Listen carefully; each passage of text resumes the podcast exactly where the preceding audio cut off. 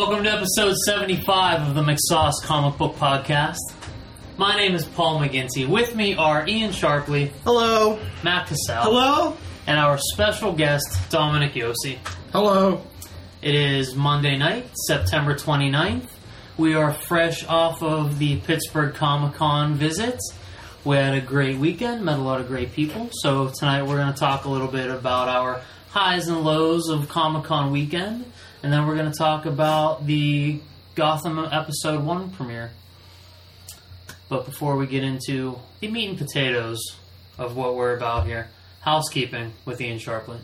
Is th- if this is your first time listening to the McSauce Comic Book Podcast, welcome. We met a lot of cool people at Pittsburgh Comic Con this weekend. You can find all of the McSauce products at McSauce.com.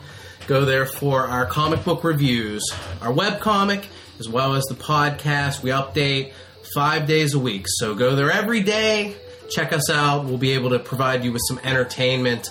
Go to Facebook backslash McSauce.com. You can find the Facebook page and like us.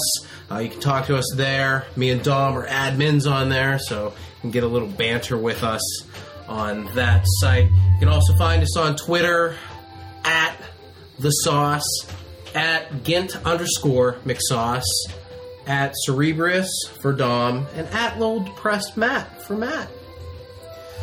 That's me. You can find us a bunch of different ways. The podcast on iTunes. You can subscribe, and it'll come right to your mobile device or your computer. You can go to Stitcher and stream us that way, and you can also find us on Podomatic and download or stream us at that location. You can leave us reviews and feedback on any of the uh, any of those platforms. So please do that. We really, really enjoy having some feedback and uh, reviews. And like I said before, we met a lot of great people this weekend. So I want to give uh, a couple plugs to the people that we met. We met a few different podcasts. Gearbox Union. Go to gearboxunion.com and check out some of the things that they do. They do a whole host of things. They have podcasts, videos, they have um, gallery with some photos. And they stopped by, did a little video segment with us, so I would imagine that that'll be up on gearboxunion.com. So go there and check that out. They also did an audio segment with us as well.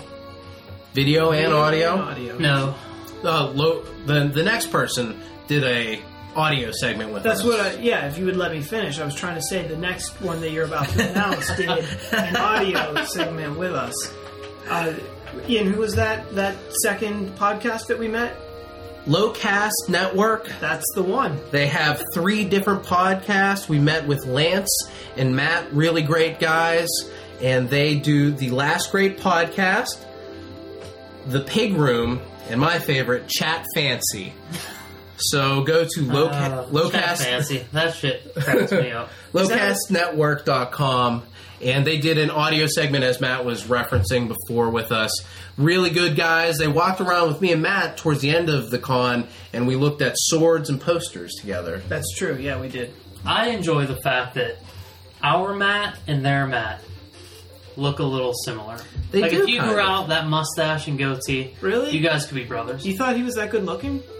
Whoa. Oh, a little Matt fancy going on right now. Well done, sir. Slow clap. That's what I do. We met up with Daniel Doing, who creates, or is it doing, as we want to Doing. doing, doing? You choose the pronunciation. Dois? Is it French? You have to say it more as a question. Doing. Dois? Daniel Dois?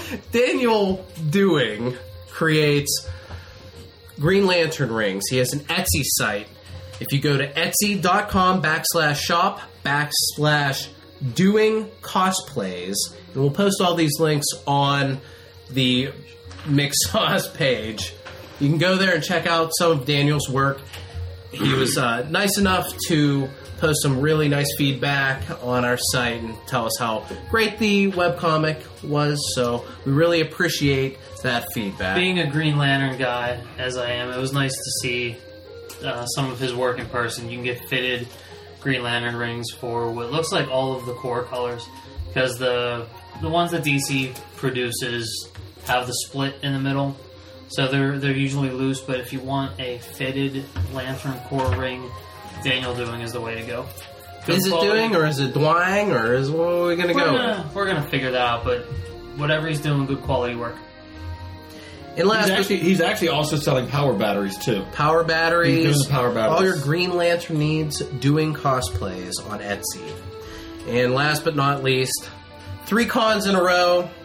One of our favorite guys, Alan Shell. S C H E L L. Alan does a whole host of different types of illustrations. He has neon illustrations, he'll do commissions. If you go to alanshell.deviantart.com, you can check out some of his work there. You can also go to his YouTube channel where you can meet and talk to the wonderful Alan Shell. He also has a Twitter handle at Alan Shell 76. So go check out all of these people. Send them the good McSauce love that our fans have shown us, and it was great meeting with, with all of them. Is there anyone else that would like to talk about? Not until I actually get to my Okay. my Comic Con experience. okay, Dom. I'm not gonna plug for no, someone for no reason yet. Well, why don't we why don't we kick off the entree of the of this week's podcast with Dom's Comic Con experience.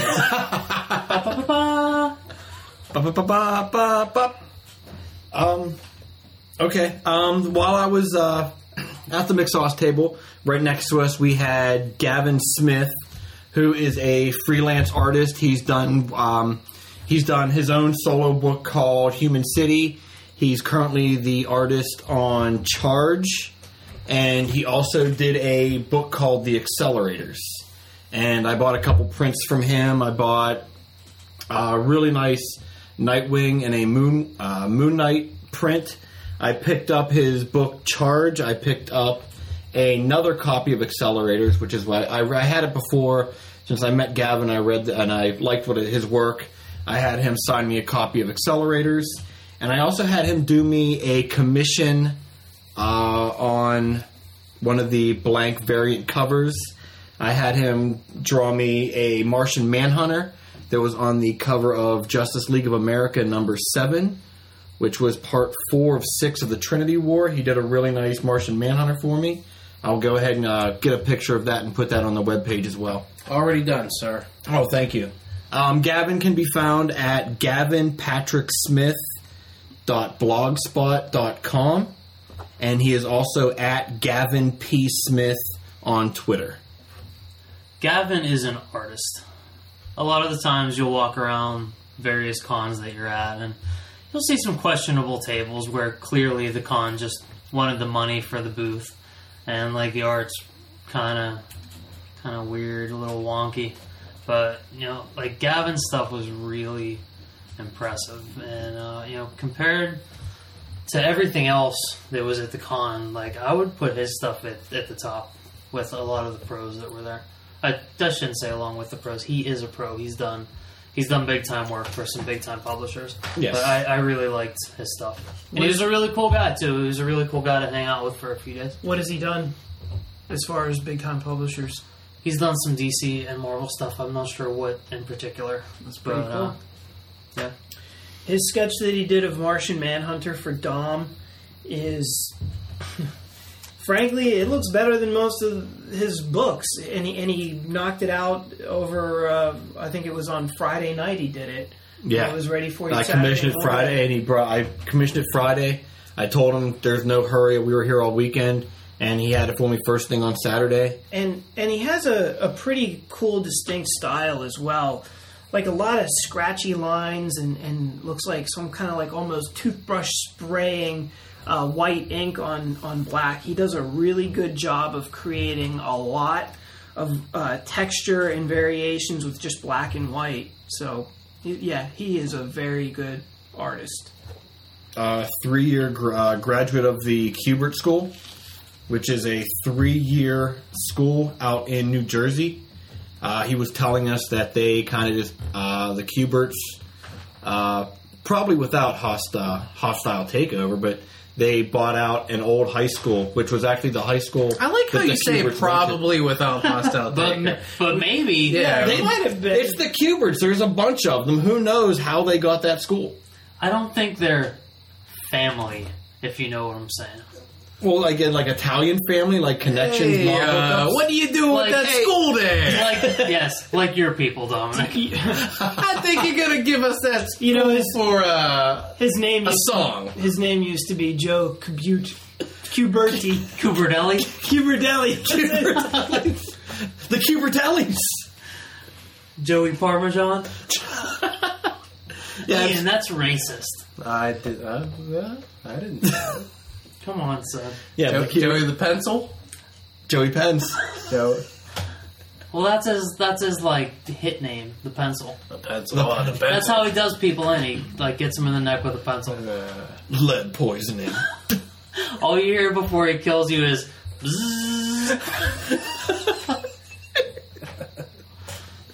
so the Kuberts probably not Italian hitmen. uh, probably speculation only. Probably all famous artists. Yeah, correct. Yeah, the uh, Kubert School was a three-year school. It's out in New Jersey, so he was committed to the three-year job, the three-year schooling, and after seeing his artwork that he had for sale and flipping through his books, he he excelled. He's doing very well at his craft. A long three days of conning for us. Matt, what was your favorite thing that you did at the con? Um, my favorite thing is that I was inspired by all the artists. You know, can we shut our phones off for the podcast? Are we professionals or are we amateurs? You know what? That doesn't show up on the recording. No one hears that. What's our What's our time marker? We'll look it up later. Don't worry about it. So, Right. Before you were so rudely interrupted. no, what, what I liked most was that going, walking around, seeing all these different artists, guys that were next door to us, like Gavin, um, or you know, even even the, the all-time pros like George Perez. You just get so inspired to to do some artwork. If you have any creative juices within your bones, when you see this level of talent and creativity, it just makes you want to be a part of it. So, you know, I know that we rag on Ian here on the podcast for not churning out strips in, the manner that we'd like them to. Because If you go to McSauce.com, you will see that I do strips. he does strips, and we kind of tease him about it. But if we're really going to get on anybody's case about their artwork output, it's it should be me. I don't do nearly as much as I should, but I was really excited about the convention, and I I drew. So I drew something on uh, Saturday night, and, and into Sunday I brought my computer because I didn't have it done yet, but I was I was too excited about drawing again and and I'm still excited about it. So without a doubt that's my favorite thing is it just like energized me. You know, I couldn't wait to do this podcast tonight because I was so excited about how fun everything was and just the overall vibe and and you know, there have been years where we had better turnouts with better artists in terms of like who's at the convention. You know, some years you'll have everyone like Stan Lee, you know, guys like that or Steranko was there last year. This year we really didn't have kind of that like super A list kind of classic creator. But even so, there's still a lot of talent and there's still a lot of inspiration. And that, for me, is easily the, the number one thing. Uh, number two is just meeting all kinds of great new people, you know. Yeah, we had a lot of really good conversations. We met a lot of fantastic people this weekend. Yeah. I real I really had a fun time at this con this, this year. I think it was our most successful convention to date, just from the volume of people that we met. We were in a much better position this year to meet with people. We were in the middle of the main room in sort of like a main walkway. Uh, so we had a lot of walk up traffic. We had a lot of good things going on. We had some buttons that we were handing out, Free buttons. free buttons. We had a great free sign. We had a completely retooled booth with new artwork. We had an emotions poster and sketch cards. So we had a whole host of different things that we were um, handing out or selling this time, and the energy was just up with all of us. I think because we were in a different spot and we had more interaction with the with the people that were there. So- Yeah, we interacted with potential fans or fans versus each other, which tended to be kind of, unfortunately, the more often than not when we were in Artist Alley, which is kind of like the back wing of the convention center, where you know where guests go to die. I feel like we had horror. Oh, that's unfair. We had horror stories last year, Let's be- where this year we have Let's be wonderful positive. fantasies. Exactly. Let's be Exactly. positive tonight. We we're, We are being being positive. positive. You have to show the You, the- Mr. Mr. Negativity over there. You have to highlight for the people that didn't listen to last year's show some of the pitfalls that we ran rising into. rising from the depths of Artist Alley into the elite first class wing of the convention center. as much as I love doing the Pittsburgh Comic Con, and you know we will continue to do the Pittsburgh Comic Con. But I feel like this is going to be followed up with uh, Negativity. negativity. But you know what? Because I, now that you know, I now that Now that you I broke the ice and brought the first You're layer right, of now- negativity, now that I- now we can hate. Now it's okay. And now that I commented and scolded you for being negative, I'm going to turn it you know, around. this is Now that we had our five minute, what did we like about the Comic Con? This is now my- in forty five minutes. What did we hate? because those of you that are new, that's what we do. We say, "I loved it, but this stunk." no, you know, I, I wanted to be entirely complimentary, but Matt's right. The we've been to other cons, and things are set up a little differently. The way Pittsburgh Comic Con does it, and it may go away next year once they move downtown to a different convention center. It may smooth this issue out entirely, but the way it's set up now is there's the main room of the convention center is brightly lit. It's warm. It's very inviting. There are you know, it's they're they're the. It seems like the bigger tables are out there. The bigger action is out there, and then there's a second room with a lower ceiling where a couple of the the halls are for panels, and it's a little bit darker. The lights aren't as bright. It's definitely fucking colder. Over It there was, yeah, it was colder. Yeah. and there it's it seems like it's as soon as you walk through the doors into their artist alley there's it just doesn't feel like the same place it doesn't feel like you're involved in the same fun and excitement that you are in the big room and after two years in the small room and then moving into the bigger room this year i mean there's there's you know the difference from being in there but from having a table in both rooms, I mean, the difference is just such a huge contrast. So they're moving downtown next season, and I hope next year, and I hope they really remedy that because it's not just it's not just us. The general feeling of the con is like, Yeah. oh, Artist Alley, It's a- it's where, a con where, divided. where tables go to die. Yeah, A con. and you know, and we noticed that they had who they, they put they put Clint Howard. Clint Howard, you don't Clint- put Clint Howard in the Yeah. little room. That's like baby in the corner. Just don't do it. That's Clint Howard. Put him out. And th- there was there's enough around the perimeter that you could put Clint Howard on one of those on one of the ends and make a little zigzag line in the actual corner of the con, and you could easily fit that. Yeah, they were calling it um, small press row or some shit wherever they put Clint Howard. It seemed like it seemed weird. They should have had him in the main room. I think. Where the fuck is Clint Howard? small press? I don't know, but that's Well, what they were doing. in the past, when Stan Lee visited the Pittsburgh Comic Con, they had him in Artist Alley as well. But when but people were going to come into the con for Stan Lee. Sure. You and there put- were people that walked into the con and walked in line and sat in line Right. for Now, the You five can put six Stan Lee hours. in the bathroom, and he's gonna get. He's gonna. so get his line Stan Lee of people. putting putting Stan Lee in in Artist Alley there, that was a smart move because there are people who were going to come in just for him. So put him in the back Right. because that's not going to take up any throngs of space in the main hall of just people standing there being dead space. So the first year that McSauce did the Pittsburgh Comic Con was three years ago. Well, actually, it would be two years ago now. Uh, yes, the this is our one. third year. Um, but it was the year Stan Lee was there, and the, the McSauce table was set up directly across from the line, waiting for Stan Lee. Right. Now, Ian, you said now I wasn't there for the first year, but Ian, you said that this year was the the best turnout we've ever had for McSauce. Last year or two years ago, when you were across from Stan Lee, how did that compare? Because I'm sure you had people stopping by and looking, but the table wasn't quite the same either. No, no, it didn't have the impact. I think we have uh, not only um, uh, a better looking booth, but more things to uh, share with the fans. We had buttons, like I said before. We have a podcast, which is a big thing that we didn't have in the past. Which you know that the ad of Dominic and yourself, Matt, that really helps when I can say, "Ah, Matt Cassell," and they're like, "Oh, Matt, the Matt Cassell."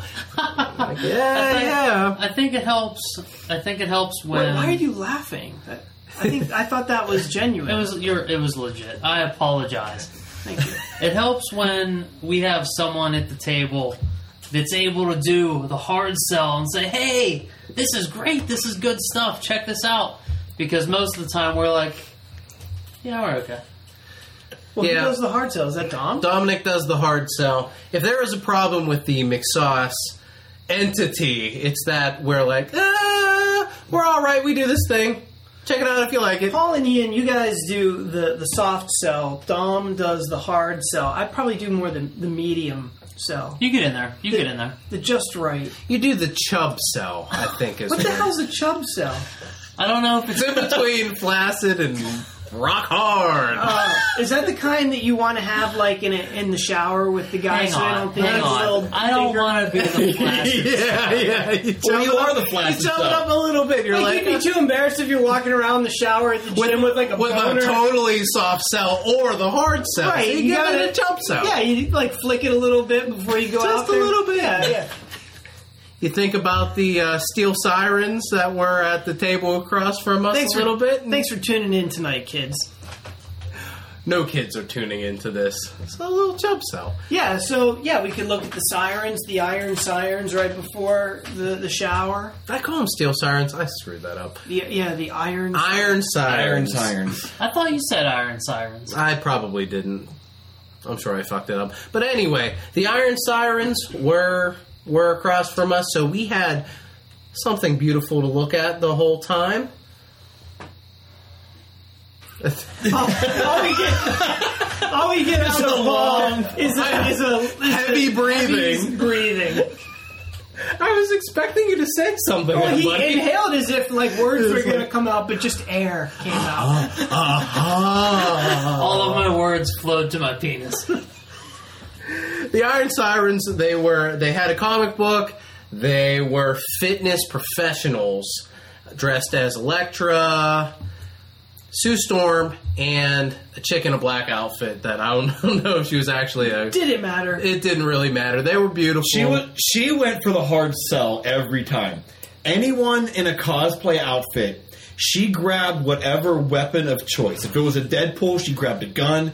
If it was a pirate, she grabbed the sword. If it was the guy from Assassin's Creed, she grabbed the the blades. If it was a dork from the McSauce table, she grabbed his penis. Everything, every single weapon they could get a hold of. with it. He was already dead when she grabbed it. Yeah, it was already yeah, that dead. was her shtick. She she Yeah, she- she grabbed the weapon and then killed and then the dragged them the into the cosplayer. photo, and then they posed for the photo, She was also very good at the handstand split. Yes. which we saw numerous times. Never got old. No. No, I think all four of our heads were on a on a like universal swivel that all turned at the same time every time. She Or was if doing not, it something. was two seconds after one of us turned our head. But, It oh, was they're doing unbelievable. something again. And then They had our in the middle of the hard sell, the all chub weekend. sell, regardless, we just stopped we were that doing. helped the time pass very quickly. So this con was another reason why this was the most enjoyable con so far. I think we all came away with a very enjoyable experience. In particular, Matt, I think you really enjoyed yourself this time. I did. There was like um not that you didn't enjoy yourself uh, the last two years, but you weren't officially um, made to stay at the table the entire time. Last time you were in, you were out doing different stuff, but at the same time, you know, you, I think How, that- what's the nice what's the nice way of saying this? Oh, You're a little this more. will be a backhanded compliment. Yeah. you're a li- I think you're Yeah. a we're going to keep it positive, but you're a little more critical than the rest of us about certain things.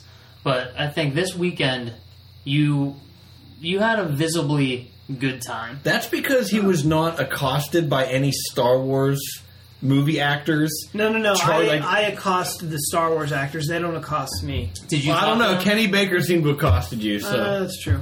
No, I didn't. You know, at the end of the day on Sunday, we're talking like quarter to six, maybe five thirty. They close their doors at six. I, I walked down. We were in the same row as the Star Wars row, which was pretty cool. We were only about four booths away across the, the aisle, and and I walked down, and they had uh, the the woman that played. Um, Shaak Ti. Shaak Ti, the, the red and white, like sort of Twi'lek looking um, Jedi Knight from the prequels. And then, of course, they had Bravo 6, one of the throwaway pilots from The Phantom Menace who nobody knows who that guy was. Like, even if you see him, you don't recognize. I recognized Shaak Ti out of her makeup. He was the Rick more- Ollie of Episode Six. No, no, he was in episode 1 with Rick Olay or Ollie or whatever his name was. I like Ollie better than Olay. I I think it is Ollie. I think it's Ollie. Rick Ollie. We asked you to ask the guys like from Apple. Comics. But- no, they know. But no, I walked down and they had some photos and everything, and it, I just like I don't know, I wasn't excited about it. I mean, Shaak Ti was kind of a cool looking character, but eh, I was hoping maybe for somebody else. She was like too beautiful to like go up to and, and talk Star Wars because you get the and I know that it's unfair to judge a book by its cover, but hey, this is the McSauce Comic Book Podcast. That's what we do. And if there's anything that we fucking do, it is judge shit before we watch it, right? Correct. Correct. All right. So I'm, I'm looking at her, and she. I'm like, I want to talk to her and like, you know, casually roll up my sleeves and let her know that I'm a Star Wars fan because I have Star Wars tattoos, and. I just knew that it would be a futile effort because, like, she would probably tell me, "Yeah, you know, the, I, I don't really know what I think I was a Sith or something," and I'd just be like, "Shut up." She was like, I was a Klingon. Right, and and the the other pilot guy, he just like wasn't enough of a real even like part of that It's a- production for me to care. it's a fine line, and I had, I had, I guess a similar interaction with Jamal Igle, who drew my favorite run on Supergirl, and he, I mean, he put in a lot of issues on this book right before uh, they, right before DC flipped everything over to the to the new Fifty Two. He draws a he drew a really good book with uh, Sterling Gates, and I went over and I talked to him for a little bit. He was very friendly, you know, very open, very nice guy.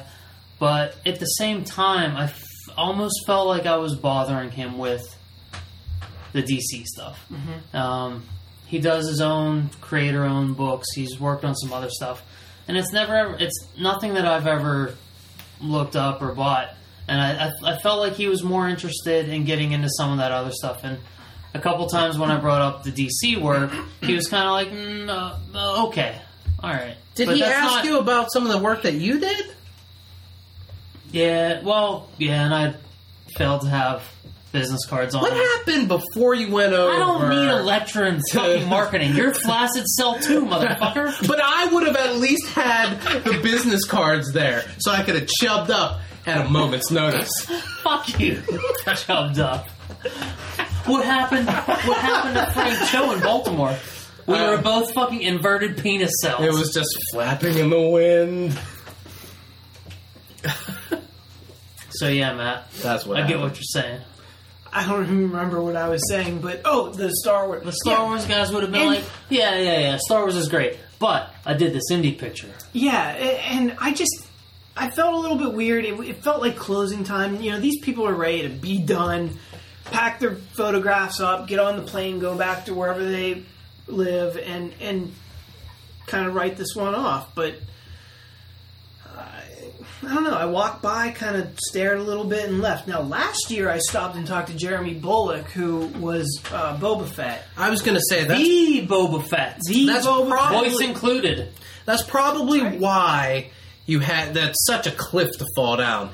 Boba Fett to Chumpy number one or whatever Right. the hell that uh, person was. Bravo six. Bravo six. I thought it was going to be Bravo leader when I first read. Oh, Bravo leader. No, it was Bravo six. Bravo leader, I think, was Rick Oley, like who actually had a few lines and everything. That and like, guy did it. it, yeah, and he, the the dude that was actually there at the convention had like fraction of a second of screen time. Like you know, there there is kind of a, a fine line when it comes to it. Even if you don't have a line of dialogue, be in the movie a little bit. You know, don't be like when I see you, I'll be like, and I'm a diehard fan. When I see you, and I'm like, who the fuck are you? That's not a good sign. You shouldn't be doing conventions. Yeah, if if you're in a Star Wars movie and Matt doesn't know who you are, you are nobody. I actually had a really good experience. I met um, Sunday morning. I met Angus Oblong. I was uh, been a fan of his work. I watched his show, The Oblongs, when it actually debuted on ABC. I watched. Uh, I watched and fell in love with the show when it was on Comedy or Cartoon Network. Bought the DVD. Um, I was walking around the con on Friday, and I see this gentleman wearing a white, like white clown face mask and a red nose, and I'm just sitting in my mind. I'm like, who is this idiot? I was like, they let juggalos in here? Yeah, for the, for split second, I'm like, is a juggalo? I'm like, who is this guy? And then once I kind of got back to the desk and or uh, back to our table, I looked at how everything was laid out, and I saw that it was Angus Oblong, and I was like, oh my god, I, I, I never knew what he looked like to even put two and two together. So Sunday I went, I got, I had him autograph my Oblongs DVD set. I bought two prints off of him a print of the Oblongs and a print of Luke, Leia, and Han in the detention cell at uh, Star Wars with the Oblong style, with their characters without noses. That's a cool print. Every time I look at that picture, I can't help but laugh because, like, the look of Luke's face without a nose is hilarious. Like, It's a, it's a cool print. I can't wait. I can't wait to put that one up at work, and hopefully can make the days go by a Get- lot faster. Get that on the page too. yeah, that was a yeah. I'm gonna I'll get a picture of that one and put that one up because I really like that print. I like meeting Angus Oblong. He was a really cool guy. Um, walked right up. Um, he saw my DVD, immediately grabbed it out of my hand, started signing it. Had a really good interaction, talking about the show. Did you leave him a McSauce business card? I did not have a McSauce business card Hmm. on me. You goddamn slacker. He did ask what I did though. You flaccid And you penis. it was flaccid. And you said, I'm the main button guy for the Yes. McSauce comic Hey, book hey, podcast. hey. I made sure to warehouse manager. Warehouse manager. Yeah, And button guy button is guy. so loose. yeah. Term. I want a title. I'm the chief of button operations. but I, I met with Angus and talked about the show. How did you get? Uh, was it difficult, or what was it like working with Will Ferrell? And he said he told me that um, Mark Hamill actually auditioned for the role of Bob Oblong, which was the Will Ferrell. on him? Um, Angus was the only one who liked uh, Mark Hamill. Everyone else was w- wanted Will Ferrell, so that's what they jumped with. So they went with Will Ferrell, and the rest is 13 episodes of history. Um, but that was another one of my surprising fun finds of the weekend. Was kind of interacting with Angus Oblong. Fun finds of Comic Con. Dominic Yossi. Paul, did you have any fun finds yourself? I know that I hated it all three days. That's Dom's segment. Fun find. Fun finds With Comic-Con. Dominic Yossi. Dominic. I had a really good time the uh, three days. It felt it was a really personally it was a really busy weekend. Like I had stuff going on every day after each day at the con, and then an early con morning. I had McDonald's hash brown and two breakfast burritos to kick off every day. I felt bad I couldn't make it on Sunday, but I was I was up very late drawing the night before, and I got up and started drawing again in the morning. There so was a there was a nearby McDonald's, so we had McSauce breakfast at the McSauce Convention Skybox at the two tiered McDonald's that looked over beautiful it. you Monroeville, know PA. when there's two floors on a McDonald's, not to you know turn into last week's episode, but when there's two floors on a McDonald's, that is class. Why would you ever eat on the bottom floor when you can have sky view and watch glorious Route 22 unfold Since- before your eyes? This is Even- what I like to bring is the negative to this podcast. It wouldn't hurt the second floor to have some condiments up there.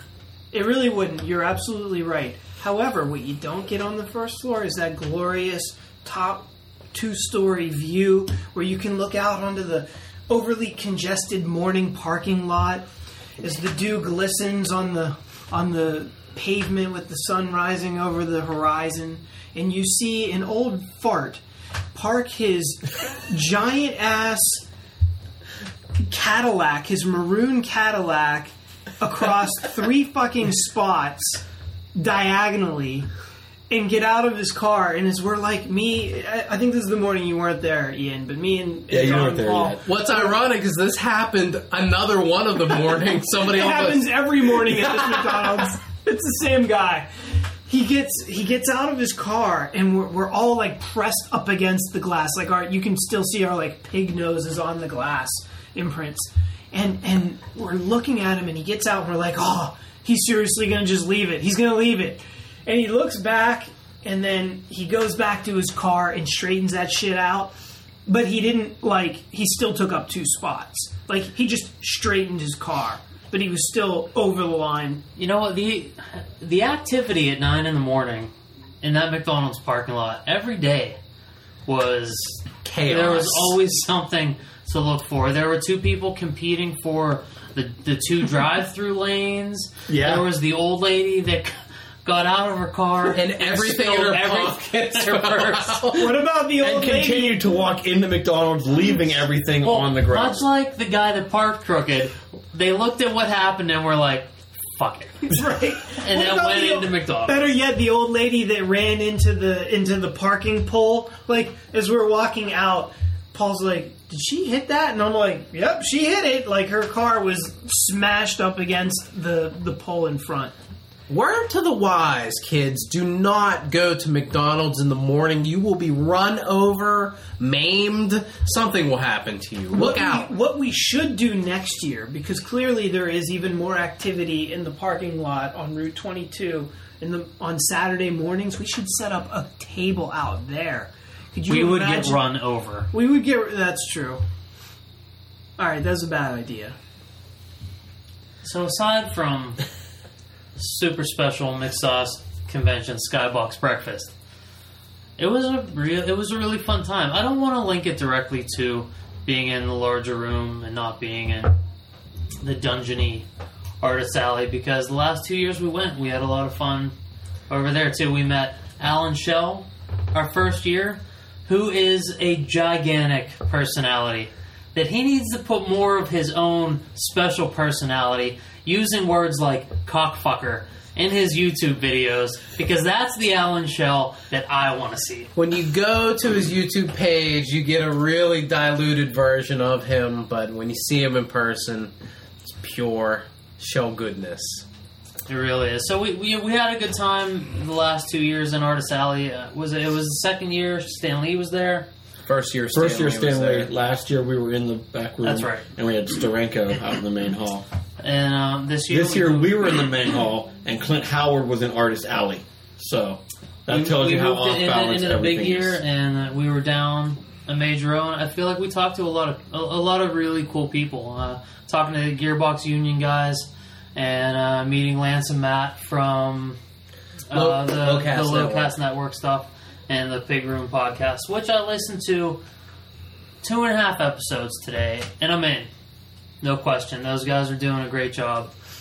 Uh, it's just uh, I, mainly it's just the two of them. Uh, the other buddy, CJ or DJ, I don't remember Something J. the PJ. episode I started with. JJ. But uh, they do a great job, and I think it really helped with both Gearbox and Lowcast to meet those guys and talk to them and see them in person because you get a you get a sense of who they are, what they're about. It makes makes the show accessible, and you know it was a lot of fun just hanging out. We talked to a lot of really cool people, and I think this year I spent more time just sitting at the table. I didn't walk around a whole lot. Um, but just being around and uh, you know meeting folks, talking to the guy that put together the Mechazilla costume. Oh, that Mecha Godzilla kid. Oh, That kid was an asshole. that kid was. I love that kid though. He was a total ass. He got us twice. but I liked his douchebagness. I, I really did. One love- dude- I like Douchebag the cut to of your another. douchebaggery jib. He came up. He I had like the cut of his jib. he had an amazing cardboard made Mecha Godzilla. And he came by on Friday, or he came by early on Saturday, grabbed one of the McSauce flyers, put it like inched it into his hand. He couldn't close his hand or have any pockets I or anything. I put it in his You hand. put it, yeah, you put it in, and he walked away and he said, "Thank you. I will cherish this for as long as I can." He got to the next table and purposely dumped the card out into the garbage. The next table, by the way, was empty, but currently being manned by Artie, the one man party, who got beer and hung out with us. There were a, and a had few more foot empty- traffic than us Yeah, he really for did. a short amount of time. All he was selling was himself in a pose. No. But there were a few empty booths uh, along the way. I feel like because Artist Alley was a little more empty than usual, I feel like they moved a lot of the artists out into the That's main true. hall, which is a good move. I They think. did that with the people on the other side of Gavin. yeah. They were in they were in Artist Alley, and Saturday morning they got bumped over into the big hall. Paul, it's funny that you say that you you uh, walked around less this year than you had in previous years. You stayed at the table because I was actually noticing for sure that I did that as well because with the new like iPhone, you can track your your distance walked and your steps and all that. And I was looking Yeah.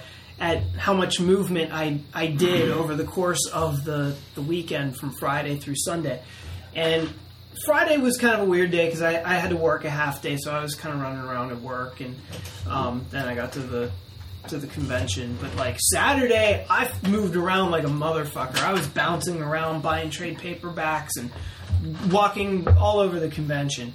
But then Sunday, I noticed I walked around about a third as much. I stayed put on Sunday, and it's it's right there, right there in the app. It doesn't lie. Well, you all you were also dedicated to finishing your Sue Storm artwork. That's true. I did kind of stay put, and and I I sort of felt bad about it because I wasn't as engaged. I, I kind of like let everybody else engage people, and I thought, well, if somebody says, "What are you working on?" I can at least show them, "Hey, it's comic book related." It's not like I came to work working on my regular work, Yeah. but um, yeah, I was dedicated. I was going to finish that thing. And Yeah. then I was going to maybe show the Iron Siren, hey, look what you've inspired me to do. But I was way too shy. I I did go over and talk to her, though, for a, a short bit. Yeah, I did. Um, I did a couple laps around the con, but um, you know, for the most part, I thought that I just wanted to hang out at the table and see what was going on there. That's where the action was. Good location. We had a you know good group of people around us, and um, know what was also nice was that I you know I got to talk to Jamal Igle. And the first day on Friday, as soon as we got there, before it got busy, I went over and talked to Katie Cook. Um, I think her her um, website is Katie Can Draw, and she draws the current IDW My Little Pony book. And from around the comic circles, I think she's a fairly big name, and I didn't expect her to be there. So when I saw that her table was sort of diagonal from us, I was like, you know what, I need to go, need to go talk to this this person and see what's up, and you know, just tell them like I told Jamal Igle, I appreciate your work. You know, read your stuff. You know, it's really good. Really, really dig it. So you told Katie Cook, I, I read your stuff and I really dig it? I don't buy My Little Pony, but I'm a uh, frequenter of her website. Okay. Yeah, she does really, really cool stuff. What does she do on our website? Um, she draws her own comic. Uh, I think it's called Gronk, Gronk. about a little monster and a little About a little tight end. A little tight end out of plays New for England. the Patriots. That's football talk, Paul. Awesome. You wouldn't understand. Nor would you, Matt. No, I, I suppose you'd understand more than me. I would understand more than you. I know. That, I knew who he was. Is that what's his name? Ray Grancanelli? Groncanelli? Yeah, yeah, that's pretty close. I, Yeah, know I'll go Rob, I know Rob Gronkowski. Ray? I hate that guy. Well, you are you were also saying that uh, Hate the Gronk? I do. that you said like not to put the damper on things about the back room not giving us a good time at the con. We yeah, wh- wherever we're at, we're having a fun time. But with us being in the big room, that is where McSauce had a better experience. Like McSauce as a webcomic, as a as a website, as a podcast, we we didn't really have the we had fun, but we never had the foot traffic for us to really push the product. What and this did- year, Oh, sorry. with our location, that's when we actually were able to push the product of McSauce itself. Because basically, just off a day out of the Comic Con, after last year, it took us a week to get the feedback that we got within 24 hours. Yeah, just sitting here tonight, we've we've gotten what eight At least, yeah, Eight we- likes or eight, so? Yeah, eight likes over the past week, and I think four since we've been sitting here doing show prep tonight. Yeah, some some good feedback and everything. So What thank did, you so much. What did we learn? Did we learn anything this year as far as like what how we want to approach things next year or for the next convention? Yeah, we learned that free free stuff sells. Free buttons are the way to go. We also learned that we're probably going to have to cater our the things that we're selling more towards the audience that's there, which means more Doctor Who, more character. I hate stuff, Doctor Who. More Deadpool inspired. I also hate Doctor. I also hate that. Doctor Deadpool. and more video. Dr. Deadpool. Doctor Yes. Deadpool, notorious. Why don't we just do a fucking Doctor Who Deadpool mashup and just be done with it? Like two birds with one motherfucking stone. Oh man! Well, no, it wouldn't would be two birds shit. because that's twice as many buttons But, out to but make. dude, Deadpool, Doctor Who, 8 bit video game character, bang, bang, boom, Mashup. all three of them done. All existing in the. what the hell's that? Uh, Homestuck? no, the other one. Team Fortress. all Team existing Fortress. in the Team Fortress universe. True, Team Fortress. Team Fortress is the um, the term that we gave to any cosplayer that we did not recognize. because we're old guys, I think, and we love our comic books, pop culture, TVs, and movies, but we're not really deep into video games. While we have a webcomic, we don't really read tons of web comics or memes or things like that. We're not But, hip but like not- the kids. not all webcomics are, you know, video game, current video game related. You know, I read least I, least I could do, not video game related at all. Um, My Extra Life by Scott Johnson. that sounds like a video game thing. Uh, it's totally a video game one, but we'll we'll allow it since Paul said it and he wants to be right. but I thought he was trying to make a point that they're not all video games. He was And trying to make a second point, one but that he it- said is totally video yes, games. one hundred percent. But we'll go. Keep going. You know what? You got me.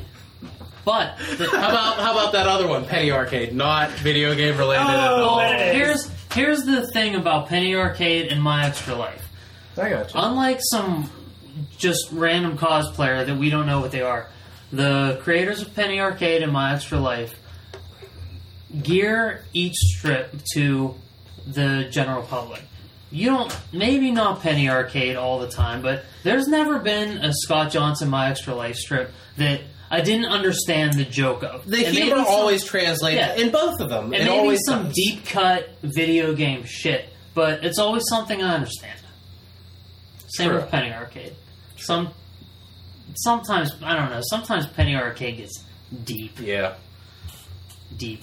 I'd say ninety percent of the jokes I get. But stuff like F minus, it's funny. That's not anything related. It's just, It was it was pretty cool. Comics. I don't remember the the guy's name, but there was somebody that stopped by for a little bit and started comparing, uh, unsolicited, started comparing the strip to Penny Arcade, yeah. He was like, "Oh, you guys are Penny Arcade, but for comics instead of video games." which is And exactly you, I wasn't there, but you guys said yes, we are yes we are. equally as successful. Yeah, Were you there for that? I wasn't there. You weren't No, there for I was, that? No, I wasn't at the booth. that's exactly what happened. Funny because that's the exact opposite of what I said. That what is did you guys true. say? That What is did- true. what I did you say? we are just like Penny Arcade, except unsuccessful. Fuck. Self-deprecating. People like it. They do. Yep. Flaccid self. Shit. Uh, I gotta chub that Can't up, son. it. That's Matt's area of expertise. The half chub. I'll get in in a little bit. You know, it's it's just enough Not so quite. you're to- not totally embarrassed. not quite to Dom's area of you're gonna feel it on your molars. I'm like a jackhammer. I go in hard, and you're di- you're not the same when I'm done. Your You're dick's not the same. No, you're not the same after I come with that hard sell. Uh, so Did you just butcher that, by the way? Probably. oh my, I barely understand. Ian, what was your favorite So part? my my Comic-Con? favorite fun find. Of, Copyright Dominic Yossi. You can't use that. By the way, Paul never specified what his fun find was. No, my fun find was meeting all the new people. Oh, meeting that wasn't. Yeah. Yeah. My fun find was something that I dreaded the moment I said yes to it, which was the charity quick Homosexual sex.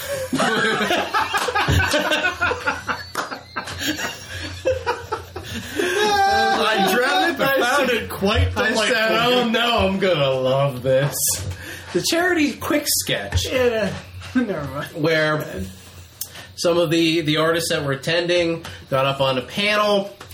Uh, the audience paid a dollar to get in. It was for research for cancer. Uh, we helped raise over a thousand dollars. Uh, McSauce, as well as you know other famous artists that people actually came in to see. We sat there and people yelled out different things that they wanted us to draw, or we could just just draw the things that we wanted to. Um, I was really nervous. I wasn't really sure that I should be up there on the panel, uh, but I went up. Me and Paul went up, represented McSauce, and did a few different drawings there. Um, I did Skeletor, Zatanna, Gonzo, Super Mario. I believe that's all that I did. And uh, I Paul- saw none of them. What did you not get I pictures? didn't, I didn't take pictures because you you did the sketch and you kind of laid it up there, and they came along, they picked it up, they held it up, and then at that point, um, you know, they started doing the raffle and raffling off all the sketches. Every every year we learn a little bit more about what to do in the quick sketch. Last year I did it by myself. yeah, So I know you were nervous, but I was nervous. You at least had me to go up there with you. Whereas last year I was like, buddy, best friend, do this with me, and you were like, Who are you? no. And I was like, all right, I guess I'm gonna have to. I'm gonna have to navigate these dark waters alone. You're so brave, Paul. That's why we all admire you. But now that I think about it, I'm sure that there were people in the crowd that you know paid their money for a, a specific Stuart Sayger drawing or a Jamal Igle, and then they were like Charlie Brown in the bag of rocks when they got McSauce. Wah, wah, wah. I got Or- a McGinty. Wait, wait. How did Or- it, wha- how did that work? It was a raffle, Uh, so yeah. Oh, okay. so yeah, you could have gotten a prof. You could have gotten Gavin Smith. Oh shit. Or you could have gotten Ian Sharpley. yeah, they just kind of draw. They get you just draw, just draw what, and oh, they lay oh, everything I'm so out. glad I didn't go to that. And then you pay like it's like it's a dollar, Oh, a a dollar a ticket, and you just buy like raffle tickets. and I loved they started at the far end of the table where all the professionals that are like, we I worked for DC, Marvel, Image, now I do my own stuff. oh, stuff. you had to say who you were. You had and to say who you were, and then it came down the line, and me and Paul are sitting there. Which is why when I got the mic, I was just like Paul McGinty, McSauce Web Comic and podcast. Handed the mic to me, and I was basically like, Ian Sharpley, ditto. You got some other guys. Is that what you said? no, I said Ian Sharpley, also co-creator of McSauce comic book. And you gotta go in. You gotta go in positive. You gotta go in with like I got a little Dominic Yossi in me. I was given the hard sell because there was a couple. You'll were- get more than a little bit of me, but you know. there were a few guys before us. He was like, "Hey, my name's whatchamacallit, and I do this, and none of you probably know it." And I'm like, "All right, I appreciate your self-deprecation, but like, uh, it's like People love that. You said it yourself. insert when Channing Tatum does his bit and this is the end. That's funny. That's good self-deprecating. Yeah, but, But this guy, I, I feel like he was just taking away Me- from what he was doing up there. I gotta interrupt you. That's not what you just. Don't bring Channing Tatum into the conversation. You were talking earlier when a, a convention goer came up to you and you're like, "Yes, we're like Penny Arcade, but we suck." Well, yeah, That's that's not a good sell. That's Right. not that's Which not was- a good self which was a lesson learned because when I went up to do the quick sketch, then I was like, "Fuck that!" Boom.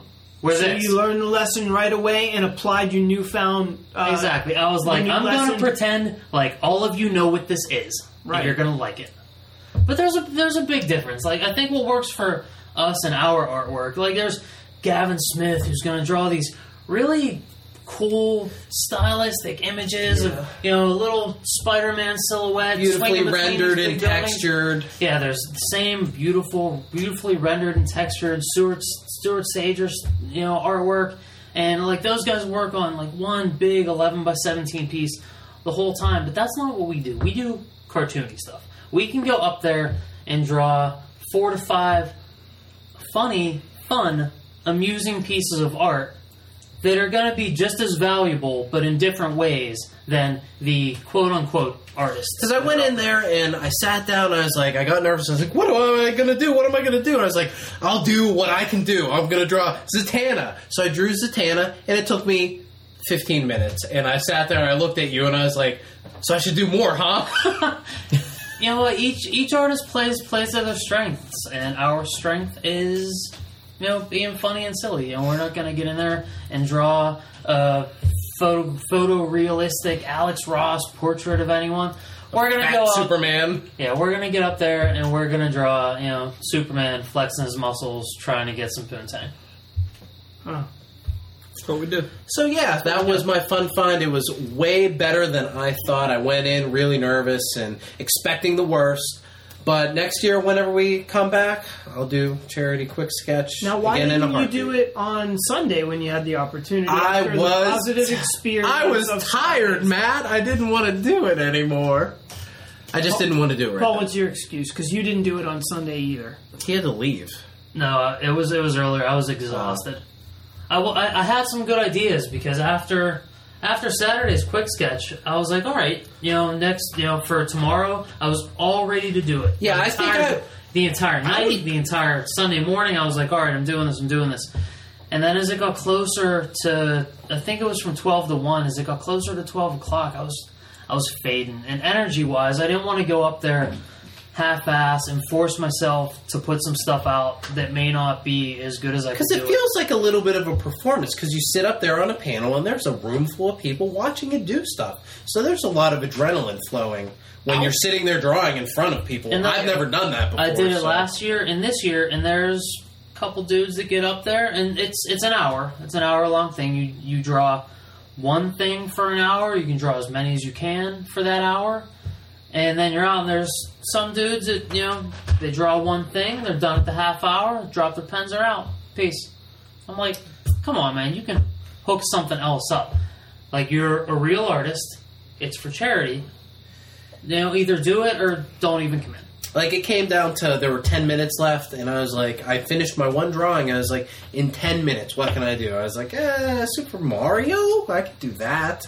So um, I think next time going in, I'll have a couple ideas because a lot of people didn't yell out things like I thought they were That- going to do. Yeah, and that's the thing. Last year, what last year when I did it, like the audience is it's a audience participation thing. Yeah. The audience yells out certain things. They're like Optimus Prime with a Green Lantern ring, and that's right up my wheelhouse. So that's what I drew. But this year, I, I feel like it was crickets. Yeah, like when a I- handful of people yelled stuff out, and they yelled out like super obscure video game stuff. Wait, yeah, where I was like, Wait. I don't even know what that is. Yeah, I was like, I don't even know how to Google that. I went in on this on the quick sketch on Sunday because I had ideas I wanted Yeah. to yell out.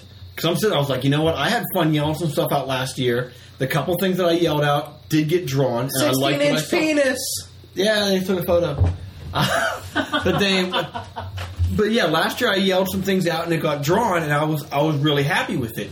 And this year I went in, I had a couple new ideas what I wanted to do, and they didn't ask for any any any audience participation, and it kind of bummed me out because you're just kind of sitting there, and everyone's just drawing and they're passing time, thanking all the people who are working and thanking the people for um, sp- like spending their time in this room, but they didn't ask for any audience participation, and that seems like something that they normally do at this quick sketch that they didn't do this year.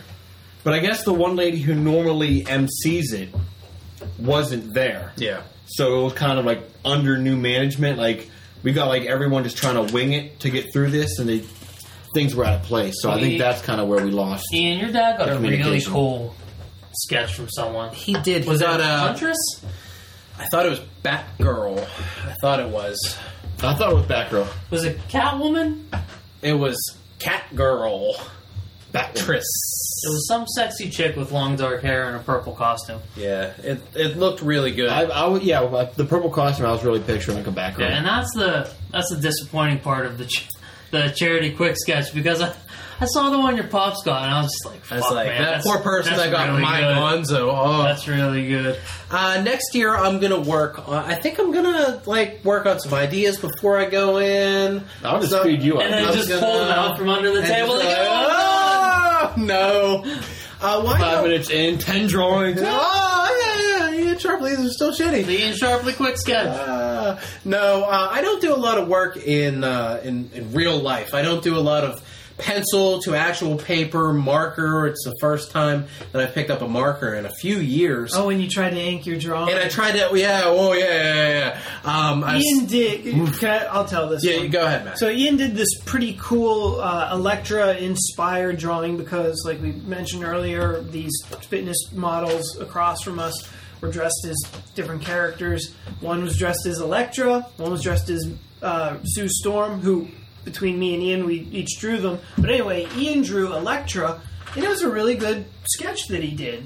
And I think he was very happy with it. And then he decided to ink it with a marker yeah. and he may as well have inked it with his dick because it Oh looked. shit, son! It It- was- with a with a flaccid dick, not Dominic's hard sell dick either. No, Well, it was it was definitely a flaccid cell, and and it was it it killed it.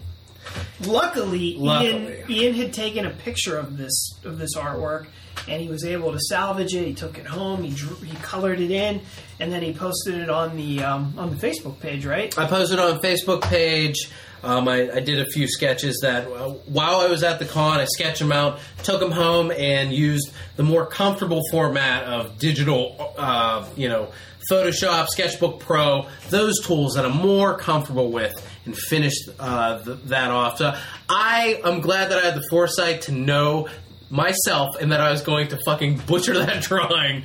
So I took that picture. I, I did that, It's and not I, that you did it badly. I, I honestly feel like the fact that it was a marker and the paper was on and it just bled. it bled everywhere, and it didn't. Yeah. It, I think mo- more than than your skills as an artist, it was it was a result of the medium you were using. And you know what? Like I said, I haven't picked up a Prismacolor marker in possibly maybe three years. It's been a very long time. Yeah, I don't think people ordinarily ink with Prismacolor. I thought I could get away with it. I think I thought I could get away with some nice, like chunky, maybe even Frank Miller style inks. But a, I'm not Frank Miller in his prime, and b, I haven't used those tools in a long time. Yeah, it looked so- like actually when you were done, it looked like current Frank Miller artwork. That's how That's bad what it looked. Oh no! So I did that. I also did a Velma that I sketched out and then took home and Why did worked you it draw out. Velma? Because we had a um, a, a fan walk by, a new fan walk by, Oh, a new fan, co- cosplaying a new cosplaying fan as Velma, and um, from Punxsutawney, I believe. I believe so. I and believe I- her name was Jody. Yes, Yes. that's correct. And I was inspired by her wonderful costume to uh, sketch that up. So Well, that's cool. As as fun and cute as her Velma costume was, favorite costume of the weekend for me was Louis Tully. Louis I did Tully not see fun. Louis Tully. He was he was Louis Tully with the strainer and all Yes, the have wires some? and the helmet. Oh, I missed him. There were some good ones. The Hulk on stilts was entertaining, uh, mainly Hulk on because s- of the way he navigated. And convention. because he picked up one of the Iron Sirens. Yes, he did. Like she was nothing. And if, if you're if which you're makes strong, me think He really was the he was the Hulk. if you're strong enough to pick up a diesel chick when you're on stilts and he walked with her. Yeah, he did You're- it. He lifted I mean- her with no no problem. Well done I on think those I was with pal. Ian Yeah. when we watched him actually walk out of the convention doors to go outside, and he had to duck down to get through the doorway, and not just to like put his head down. This dude had to duck Had to to get crouch. through it, and he didn't slow down even the slightest as he went through. I was like, "Oh my, be careful, Hulk!" I thought he was going to. And he was like, "I got this," and just psh, psh, walked right underneath it. he was out. he was on his way to go pick up another woman. Ian, is that your favorite cosplay of the con? The Hulk? No, uh, I think Velma was my favorite. Velma was fantastic. She was very sweet. it, she her personality went very well with the costume. However, the one that probably got the most mileage for my convention dollar was probably the twin um, Aquaman and Batman. Oh, were awesome. super skinny Aquaman, super skinny Batman, awkward Aquaman and thin Batman. totally homemade costumes. And I love the, the the just the finishing touch of the sneakers with the entire outfit. But they were, but they were well done homemade costumes. they were like pretty well done. the the Batman kid was wearing like a Batman Begins type just face mask, but he had some kind of homemade cowl with the ears. Yeah, yeah, it wasn't They bad. went but with it. They- he, he taped on a bat symbol on his shirt, and I just thought, man, there's like so many other ways to do that. Store bought. These even, kids And if were at least six feet tall, maybe six two. but they 90 weighed pounds soaking wet. Oh. 90 pounds Yeah. soaking wet. So, I mean, no muscle mass on these kids whatsoever. So, the spandex was hanging, it was baggy, but these kids were just rocking and They rolling. so, They every sh- time you looked around on Sat was it Saturday? Saturday. Yeah. Every time you looked around on Saturday, all you saw was the like the bright orange T-shirt of Aquaman And they were in always between all together. the and exhibits. they were always of them. walking very fast. Very yeah. fast. They didn't stop for shit. They just did laps around the, the convention. That's how they Now- burn all that those Yeah. calories. What they should have been, based on their builds, they should have been Jack Skellington, but instead they opted for DC superheroes. But I loved it. and when you think about it, they were kind of like one of the only superheroes, classic, super instantly Yeah. recognizable superheroes. Because a lot of people tend to put more uh, emphasis for themselves on kind of the creativity of the idea of the costume rather than who they're actually going to be. Like, you know, certain people want to do like maybe a, a riff on a certain character or or something obscure where they almost want you to be like, who the fuck are you? But these kids, they were characters that you knew, and they did a pretty good job at it. So I, I enjoyed looking at those costumes. I think uh, there was a Captain America, the uh, World, World War II Captain America with the helmet. That one was pretty good. Um, There was a there was a very uh, slim pickings of Star Wars characters. I didn't see much in that regard, and I, I made the comment I think to Paul at one point. So there really wasn't much Star Wars action at this con. but there were two you- unemployed clone troopers, and that's the only Oh, things right. that They I can remember. fun. I think I saw like a kind of a half-assed Jedi Knight or something. Yeah, I was gonna say I don't think there was we there was even your standard, you know, Stormtrooper. Like the five hundred first wasn't there, and they're usually there. yeah, there wasn't even like your basic Jedi. No, there weren't a basic someone in a brown robe. I think I saw somebody at one point over the weekend, but the point I was making is I think next year, because next year's convention is September 11th through the 13th, I guess. I think Star Wars is going to be blown the fuck up next year uh, with the new movie Yeah. coming out, and and it's just kind of interesting, kind of the way.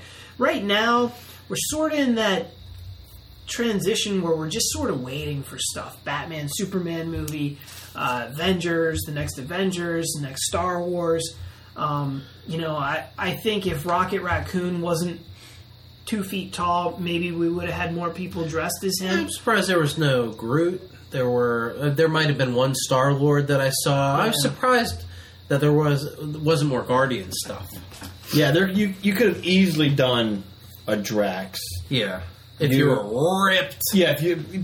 Yeah, I You know, well, those two skinny kids had no problem that would have been being hilarious. ripped characters. Yeah, they should have been Drax and Hulk. That would have been awesome. Yeah, next year. Hopefully, we see him next year. Now, um, any other closing thoughts on the Comic Con before we dive into our Gotham review? Nope. Yeah, had a great time. Uh, Yeah. Met some great people. It was a long weekend. I slept really good last night.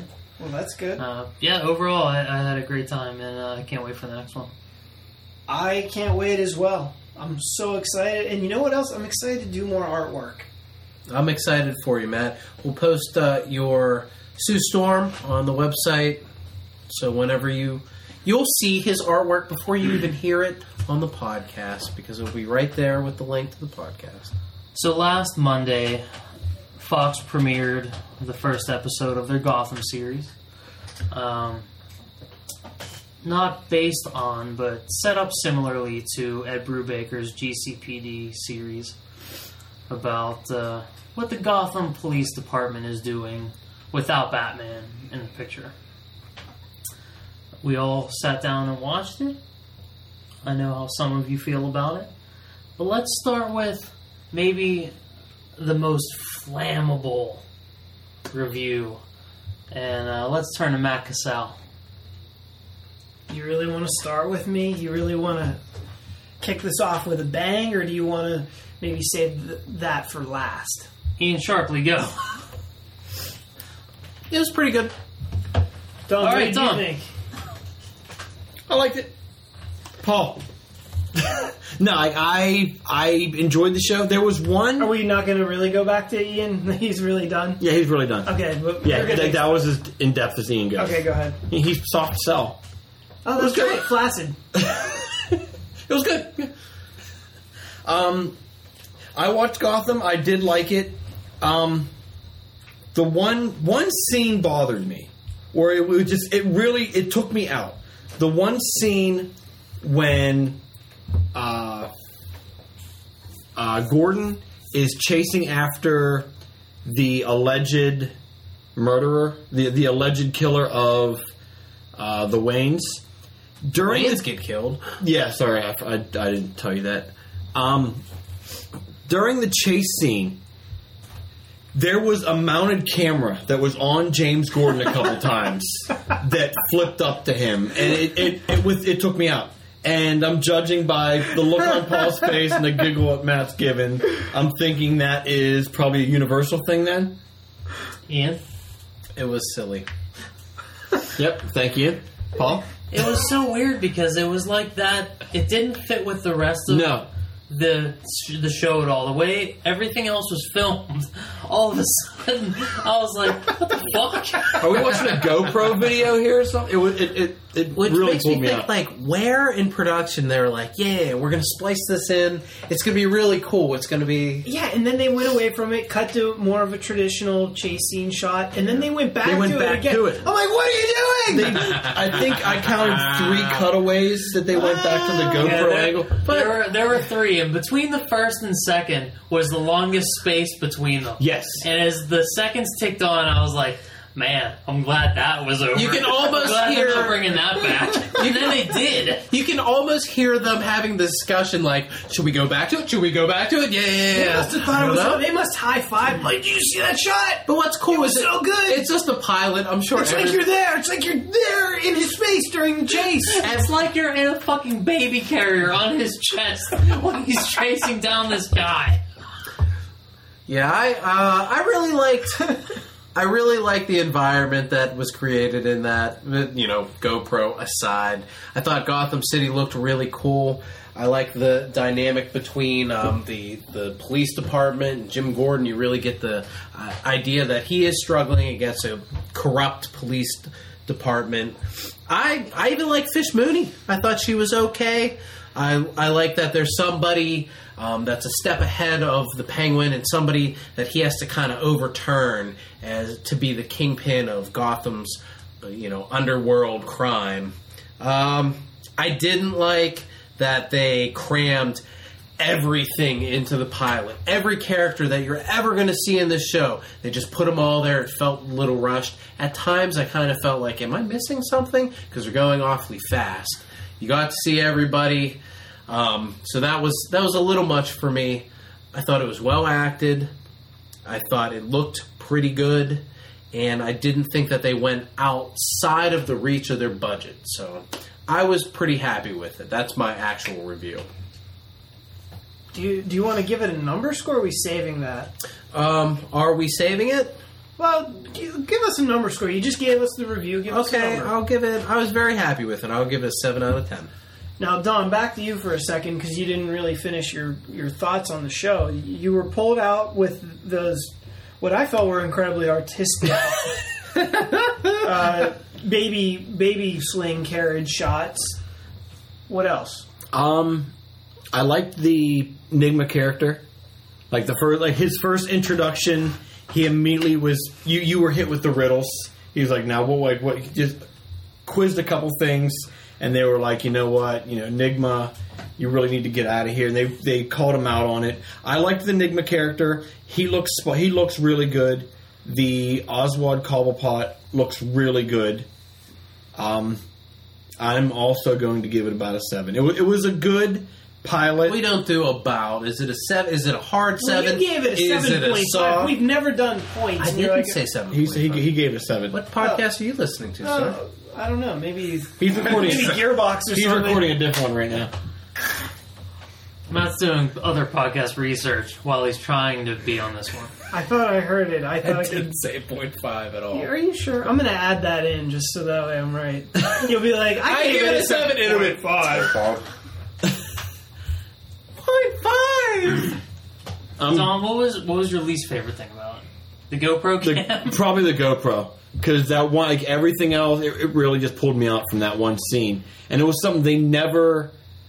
It wasn't in any part of the other scenes at all, and there were there were a couple high octane scenes, and you too, GoPro cam least favorite part. I didn't like the fact that we had to see every single person all the time. That was probably the crammed nature of the pilot. Even though it's pilot, I understand that. It just felt rushed. See, so that was my least favorite. I don't, I don't think it was too crammed because all the promotion leading up to the show coming on, I felt like for a month there, every week we were getting, oh, this person's going to be this person. Oh, this person's going to be this character. And I'm like, how many fucking people are you cramming into this season? But we only got two people crammed into this first episode. So as far as cramming unnecessary characters in, I, I- only counted two. I don't know if it was an Easter egg at all, but did you notice that they sent Gordon to Grundy Lane? I didn't notice that. Yeah, somewhere early on they sent him to like like one two three Grundy Lane, and I wasn't sure if that was going to be. Grundy's some he's the, DC's turned him into some weird quasi Batman character. He started as a Alan Scott Green Lantern villain, and then he turned into a Justice Society bad guy. And at some point, he's been involved in a lot of Gotham stuff. It's Yeah. just like he's popular, seems like he would fit in this universe. We're gonna push him that way. Yeah, he was even in the uh, Jeph Loeb, Tim Sale, um, Long Halloween, and Dark Victory stuff. And Maybe they that's where it even focused on some classic, some classic Batman villains in that, and he even showed up in there. What did you think, Paul? I liked it quite a bit. Um, I, uh, I the the as funny as the GoPro cam was, Conquistador. and as much as that pulled me out of it, the worst part I had with it was um, was the Edward Nygma scene. Which one? Uh, the The only one with Edward Nygma in it.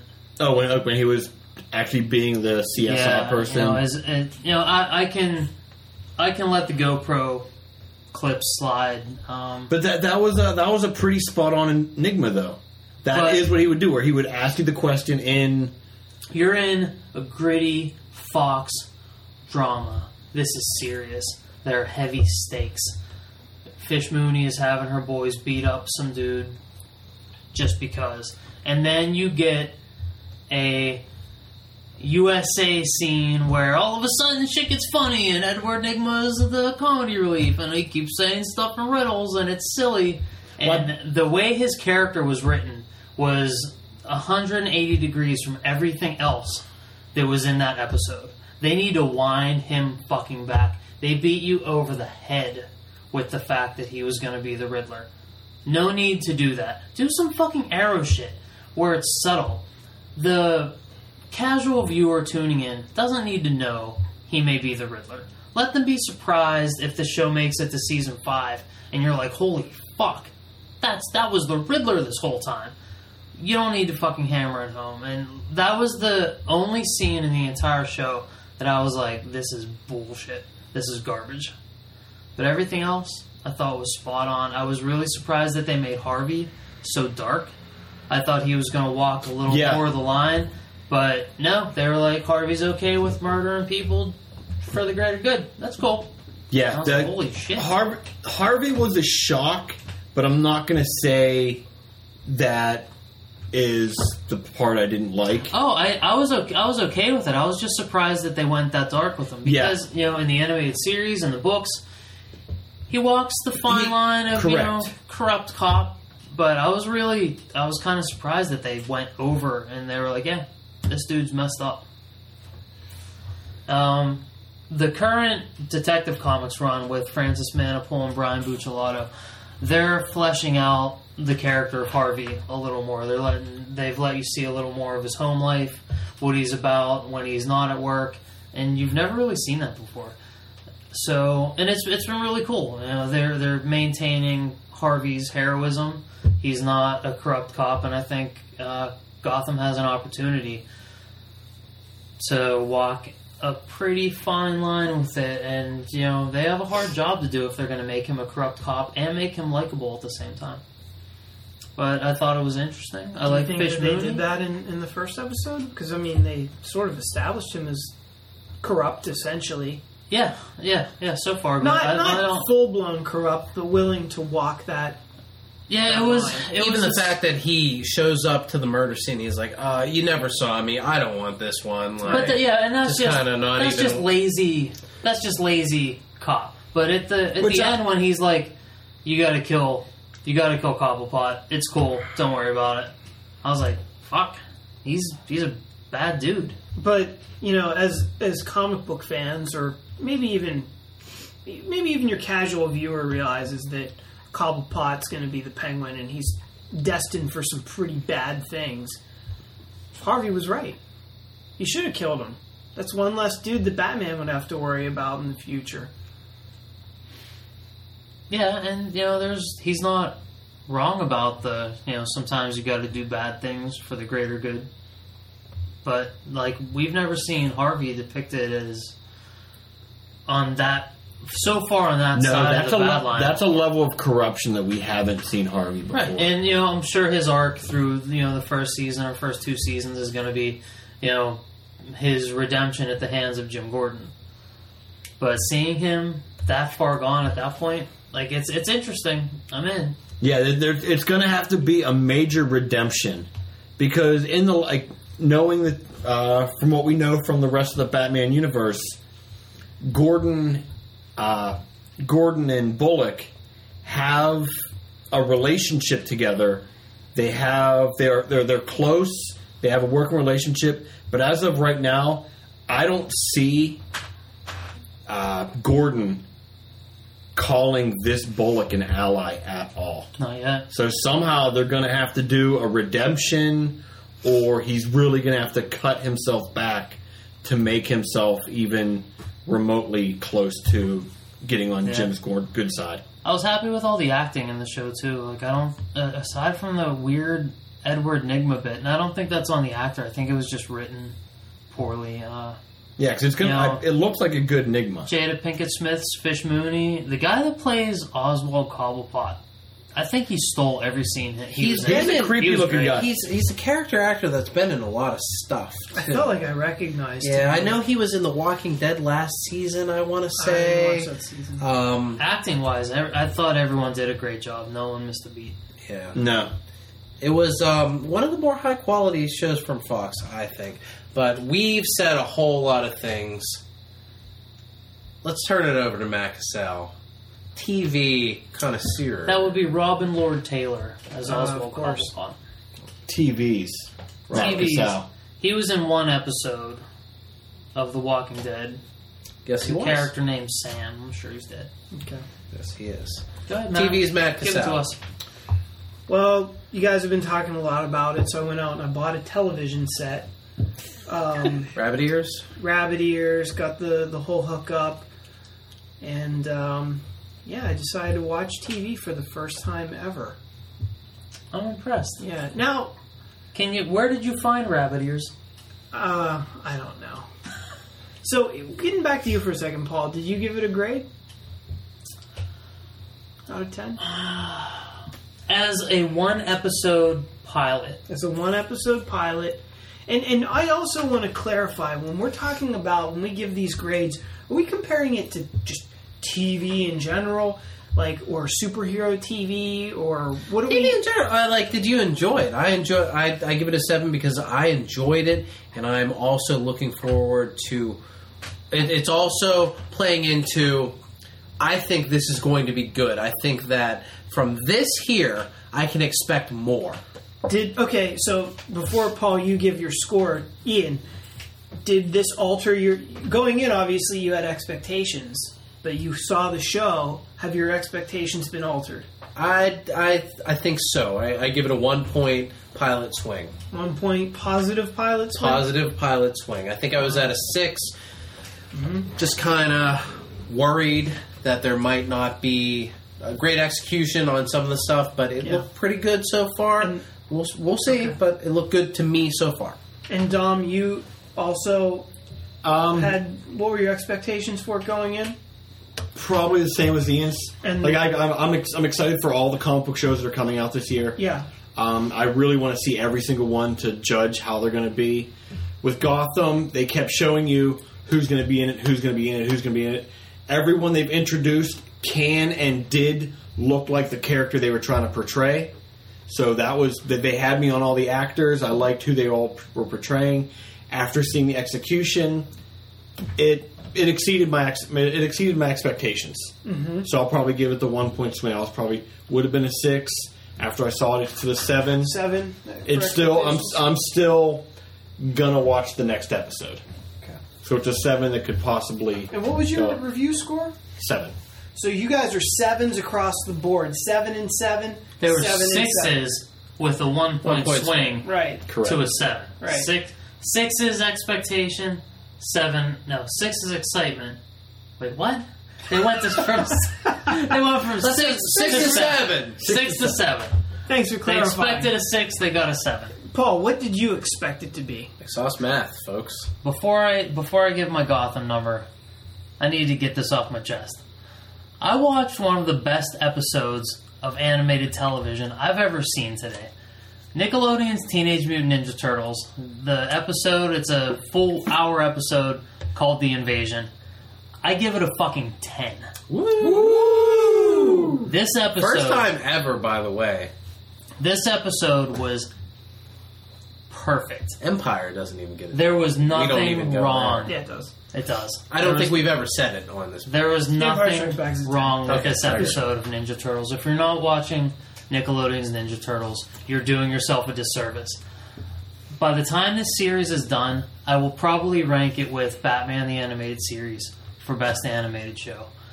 Because for as funny and you know entertaining and there's a lot of kid stuff going on in this Ninja Turtle show, this episode was fucking heavy. It was The Empire Strikes Back of this Ninja Turtle series. So good. 10. Do yourself a favor and check the show out. I'm severely Now, behind on to that Matt's show. question, Gotham. I think I, I think I expected a 7 and I will give it a 7. Ooh, the no point pilot swing. No point pilot swing. I think there's a, I think there's a lot of room for error Yeah, if you're gonna put in a full 22 episode season. You're not gonna have that pilot budget to pull anyone in. Some episodes are gonna be stinkers. Um, I'm sure there's gonna be there's probably gonna be a four in there throughout the season. Um, I really don't want them to push any more characters, but I know it's coming. But I, I liked it. Um, I really liked all. I thought everyone did a great job acting. I would have liked to have seen more from Ben McKenzie's Jim Gordon, but in all the situations he was too put much in, stuff he had to be he had to be stoic and serious the entire time. I expect as the season moves on, we're going to see a little bit of a lighter side of him. We're going to see him smile and not give that stoic face every scene. Um, but as far as the pilot goes, I would recommend it. Mm-hmm. Check it out. Matt.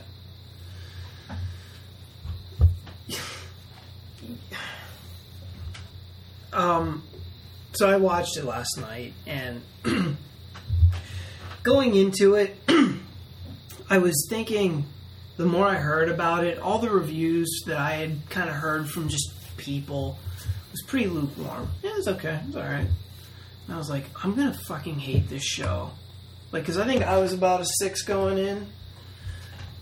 And the more that I, I think saw, you were almost like a five. Like you were kind of down on it. I was feel I was kind of up there for a while, Yeah. and then I think I started really examining the trailer, and I was starting to see maybe some cracks or perceived cracks in it, and I'm like, mm, I think Maybe it's I not think as- what Matt said about the trailer for the pilot was this looks like a fan film.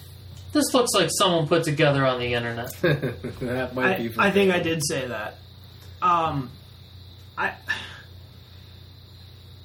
within the first five minutes of the show, because they they kill spoilers, Martha and and um, Thomas Wayne. Wait, that happens? How much would you have shit if they did the flashpoint and killed Bruce and Martha and left Thomas? I I don't know. The internet would have exploded. Um, th- so the first five minutes, you're you're treated to a scene that you have seen told various times. You've read it in the comics a bunch of times, but you saw it in a different way. You hadn't seen it quite the way that they did this, and I, I realized immediately that this show has its own unique artistic style. Um, you know, it's not a Tim Burton kind of thing, but it's equally as artistic, just in a different way. I was immediately noticing like kind of the lighting and general just overall aesthetic of the show and I was like, wow, this is really cool. Like they made Gotham like feel like a like kind of like the comic book coming to life and they're doing they're making it feel like it's not a city that you know. And yeah, that's like that CG budget. Like all the panning shots and the establishing shots didn't look like New York. But not even that. like the, Chicago. The, the panning shot when they first show Selina Kyle walking through the streets and the camera pans down to the street level. I don't know where the hell this is filmed. It, it may have been a, stage, which I like. I like it when it feels kind of like fakey, sort of, and more artistic. Like Fish Mooney's Club, I Yeah. thought was one of my favorite environments. Very colorful, It was but- it was colorful but sleazy, and it kind of had like that. I don't know what era this is from Yep. that we like from our Batman and it stuff, was sleazy. and it was it was sleazy. Like things there were may going to strippers there, There And it was totally were, and then prostitutes. but that was what I liked. but um i so i i was immediately interested because i liked how artsy it was. And when i say artsy usually that's like a negative thing. But in this case it was cool. And then you know they do the whole thing where they kill thomas and martha wayne. And i was like that was like really intense. You see bruce wayne screaming Yeah. that his parents were killed, and it was like this is an origin we've seen a million times, and yet I was like kind of moved. There was blood in it. There was too. a lot of blood. This was the most violent Yeah. uh, murder of the Waynes that we've ever seen, even including the the Christopher Nolan versions. Thomas choking out his last breaths while Bruce kneels over him. Right, Yeah, like that in, was- in the in the Christopher Nolan version, it's a little bit touching where his dad says, "Don't be afraid," but in this, he was just dead. There was no tender last uh, minute message that he could that he could relay to Bruce. It was just a, straight up murder, and the, and the killer was a little bit like more ruthless and a little scarier because his face was covered. I and the way they showed it with you looking right down the barrel of the gun, right from the the opening, like the cinematography had me, and I was like, "This is cool." Now I couldn't tell. I don't know if I if it if I didn't see it or if I looked away, but Or if I Did- looked away because I was scared. Ah! no, I- did, the did did it show the Waynes leaving the Monarch? And No. was it Wasn't Mask Zorro. of was it Zora? Okay, No. so it wasn't shown at all then. It was Guardians of the Galaxy that they were leaving. They were leaving Man of Steel, you dumbass. They're leaving Green Lantern. Oh, no. They were leaving Green Lantern. They shot Thomas. He said, "Thank you." yeah, maybe. That's what I was gonna say. Oh, the killer's joke, So- Sada. Um, so let, let me just kind of skip ahead a little bit. I liked the show, and I liked it a lot. Um, I thought that they did an incredibly good job with the visuals all the way through uh, to the acting. Um, I thought the acting was a little stilted, but part partly it was done for stylistic reasons. I think the the the dialogue was kind of stilted, so the acting sort of reflected that. Um, and yes, we were treated to all the characters that we already know, and they were already sort of doing their their thing. Like Edward Nygma's already telling riddles, and Poison Ivy's already spraying a plant in the corner, and the So Penguin is doing his kind of weird penguiny stuff. Was that the Joker in the club? Well, isn't that the shtick of this season? Is that they're going to hint at who could possibly be the Joker throughout every episode Oh, of the don't know. season? I think that's what I didn't know uh, if they were going with the. I thought they, they were going with the Alan Moore origin. No, I read that they're gonna they're gonna give clues, like little hints throughout the season that maybe this person's a Joker. Oh, maybe it's this person. Oh, maybe it's this person. But they're never really But in gonna this new world, say who it as is. beforehand, I was really against it. In this new world that they're building, maybe I'll be okay with it. They seem to be doing a good job so far. Yeah, I'll give it some time, but I, I don't think they're ever gonna say, and that's, that's, No, that's in fine. my opinion, that's the best way that's to do fine. it. Yeah, I'm okay with that. Yeah, I, I don't mind. Like What I- in um, Scott Snyder's Zero Year, you don't really know if the Red Hood guy is What? the Yeah, Joker. it was. You It was never Joker. really straight out said. So you can think that it was him because most people would, as per usual zero year standards.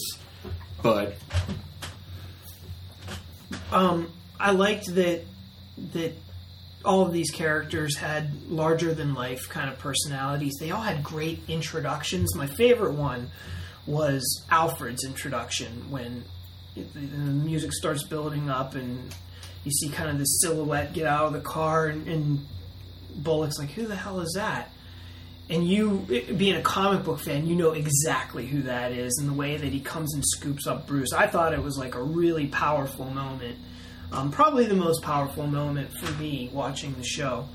Um, I think that even the the kid that played Bruce Wayne was like kind of a badass. You know, like knowing that this is who is going to be Batman. The way um, Gordon says to him, you know, I'm really sorry that we didn't get to have a trial, and he's like, that's okay.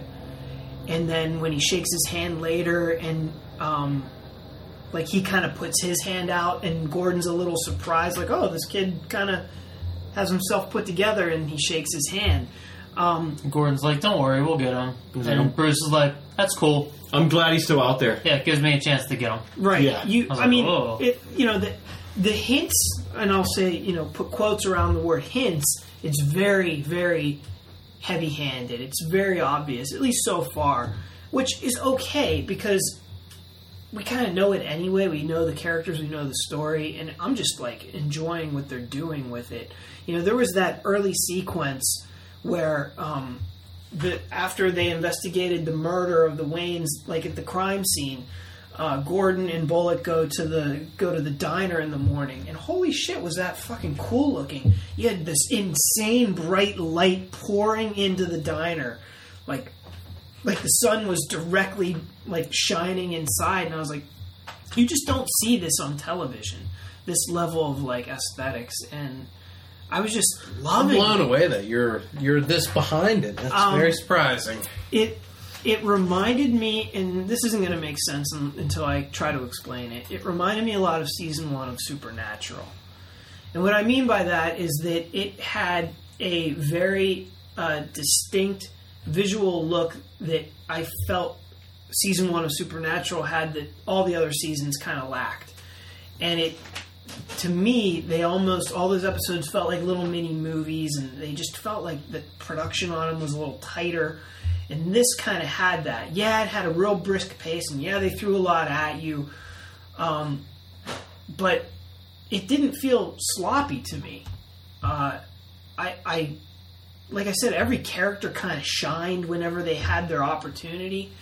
And I just can't wait to see more of it. And, and not only that, I was liking it so much that it was like reinforcing how much I love the Batman character in that world.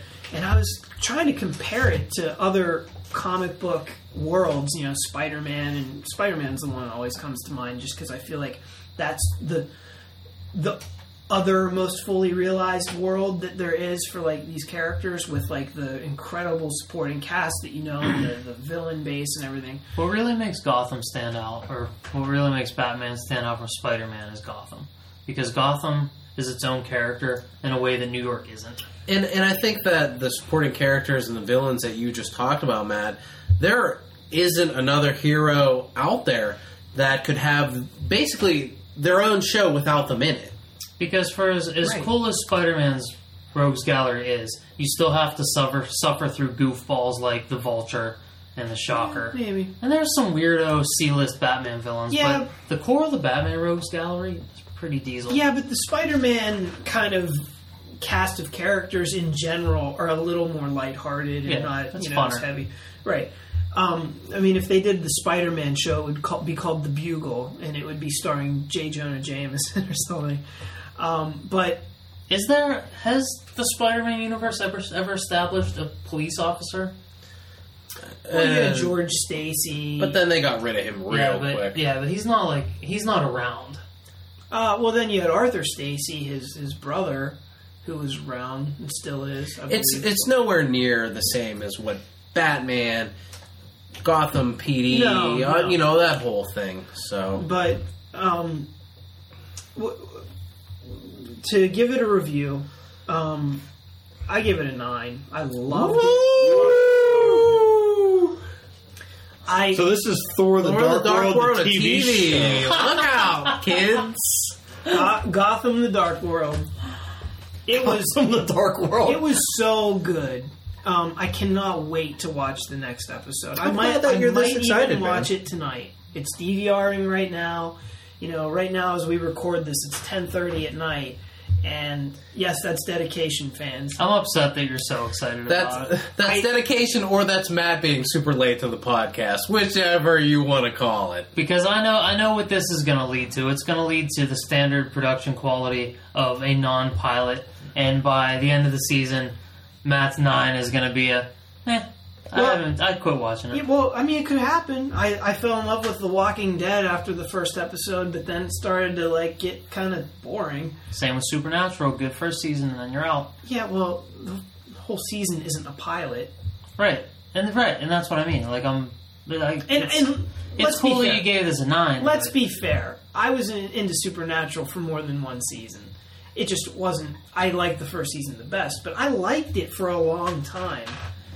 Um, but And even even when you caught parts of this last season, you were like, all right, yeah, this could be cool. yeah. I, I didn't hate it, but sometimes certain shows like that are commitments, and if I'm not,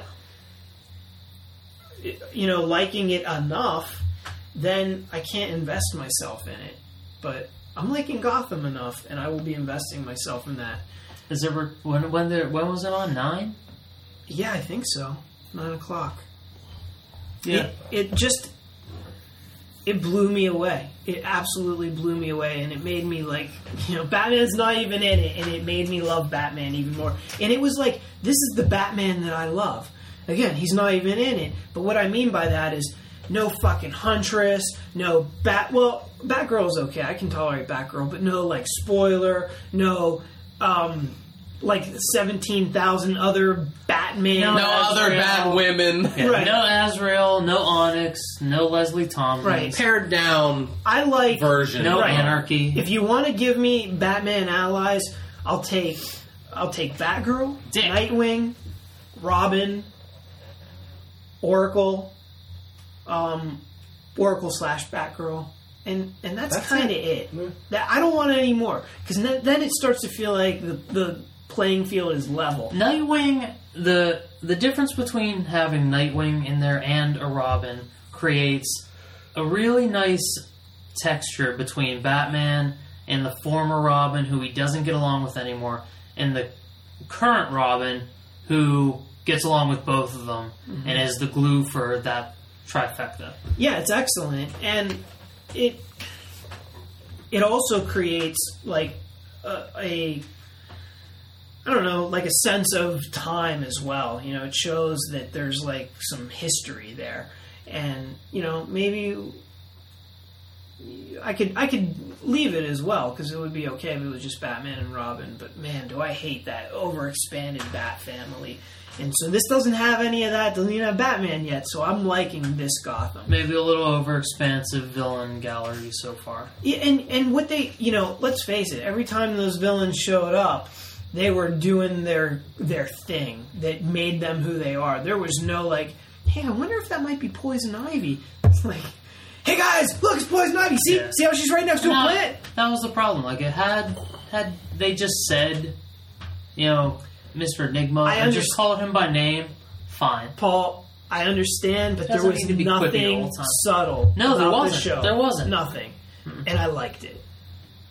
And it and it reveled in Yeah. how unsubtle it was. I was okay whenever he, whenever Ivy answered the door, and they called her Ivy. Okay, that's But fine. I hated that But her then dad 10 had to seconds be later- wrapped up in the whole plot and like that. At least her dad wasn't Joe Chill. So But this isn't, you know, having everyone wrapped up and so tightly wound up in the same universal plot lines. That's not very different than the spectacular Spider-Man animated series, which we all really liked.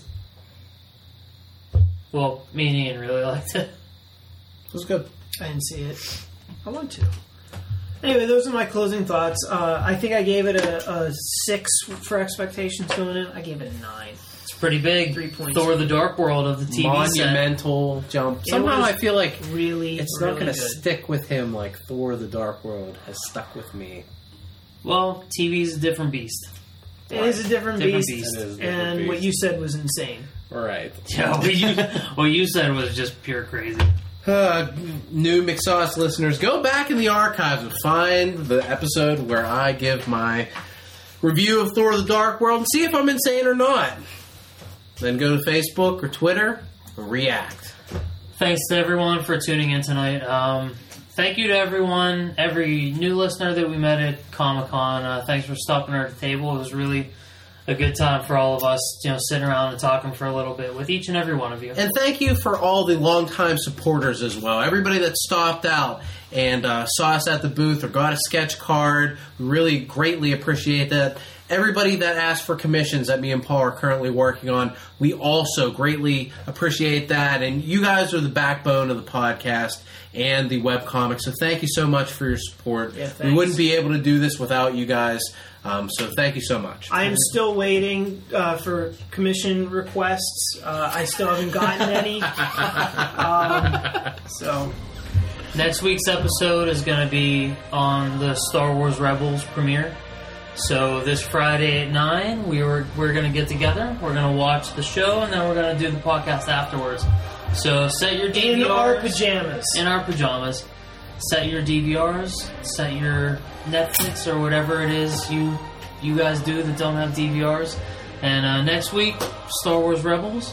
Until then, my name is Paul McGinty, Ian Sharpley. Matt Cassell. and Dominic Yossi. we'll see you next time.